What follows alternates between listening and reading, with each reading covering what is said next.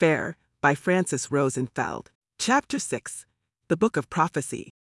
After the council meeting ended, Lucille skipped the usual tea and cookies and headed straight home. She made a beeline for the attic, where she opened an old coffer covered with a thick layer of dust.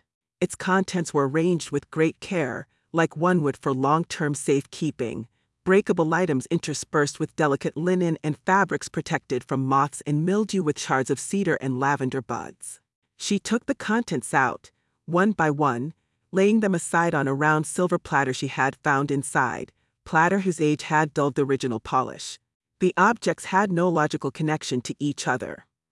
A large tortoiseshell comb, a cut crystal candlestick, Mary's favorite baby blanket, her mother's betrothal gift, a very ornate emerald necklace, her own wedding veil in chantilly lace, a gilded glass goblet, a single white glove in the softest kidskin. At the very bottom, tucked inside a folded tablecloth, was the book she was looking for, the original copy of the prophecy of the Fire Maiden, as it was foretold before the folk stories and village gossips ran it through the sieve of fantasy and rendered it unrecognizable. Few people in the village remembered the book of the prophecy had been bequeathed to Lucille as a family heirloom, and if they knew they didn't like to talk about it. Between Rosemary and Mrs. Gentry, there was enough inference woven from spotty knowledge to rewrite the legend from scratch, and they certainly didn't want the original to stand in the way of a more expedient story. What are you doing, Aunt Lucille? Mary asked from behind her, and despite her soft voice, she made the lady jump to her feet and get her hair tangled in the rafter ties. Good grief, girl. You're going to be the end of me one of these days. What are you doing snooping around my business? She mumbled, upset to see Mary and the Book of Prophecy share the same 10 square feet. The book was bound in snake skin, a detail that Lucille hadn't paid attention to before and which put a shiver through her bones. She looked at Mary, who seemed as bewildered as ever, as if life always took her by surprise. I'm sorry, Aunt Lucille, I didn't mean to startle you.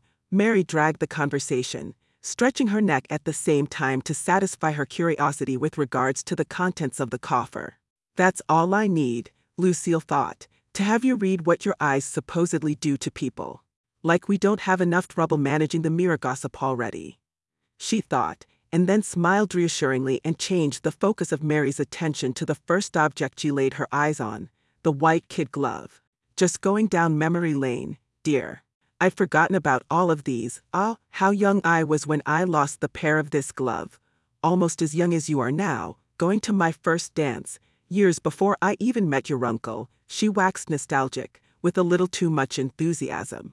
Mary, he was a very smart girl, despite the bewildered appearance she wore to shield herself from well intentioned advice givers, caught on to the diversion immediately but pretended to follow the Codelian story. She knew full well that her aunt never had a taste for these functions, which she considered pointless and pernicious, because like musty surfaces breed mold, they created a perfect setup for the village gossip dramas.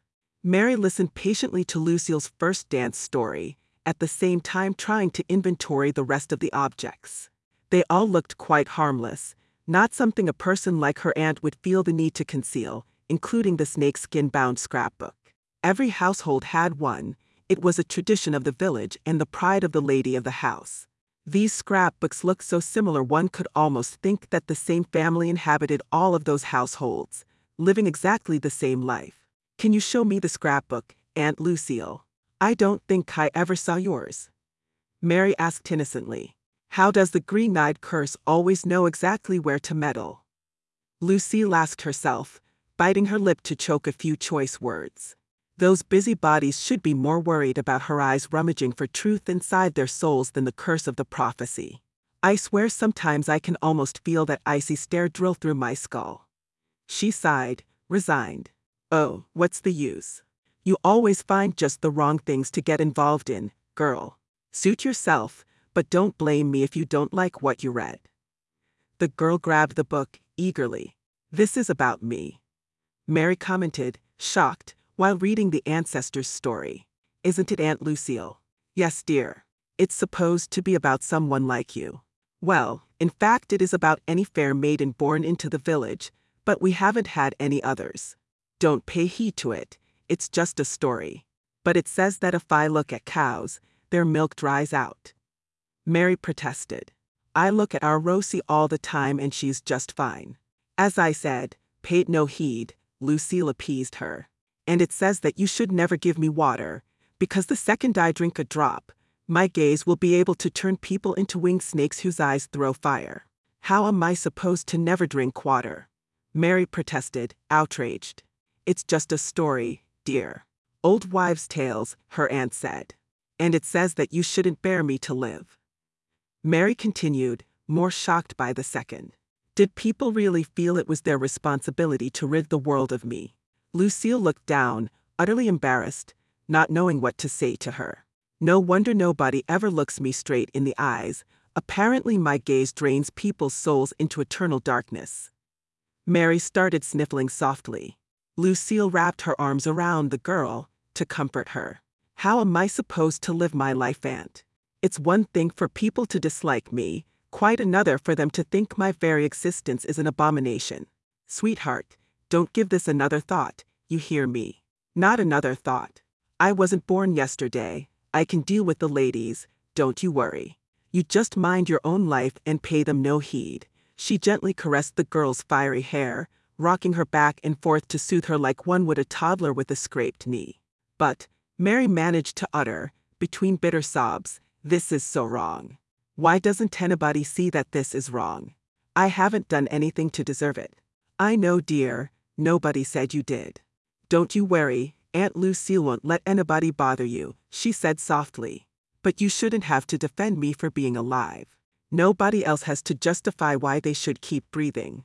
I'll go to that she dragon, Mrs. Gentry, tomorrow at dawn and look her straight in the whites of the eyes, just to see her face. Mary mumbled through her teeth. You will do nothing of the sort. Lucille regained her authoritative voice. Every time you have a thought, my life gets more difficult. Just set aside the cursed book and find something useful to occupy your time, I'll handle the circle. If only half of the stuff in it were true, this village would have ceased to exist a long time ago. Mary continued, outraged. You know what? How about we go to the kitchen and see if there are any cookies left? Aunt Lucille tried to entice her. I don't think cookies are going to make this all better, Aunt Lucille. This is not a cookie kind of problem, Mary said. She looked so hurt that her sorrow made Lucille's heart sink.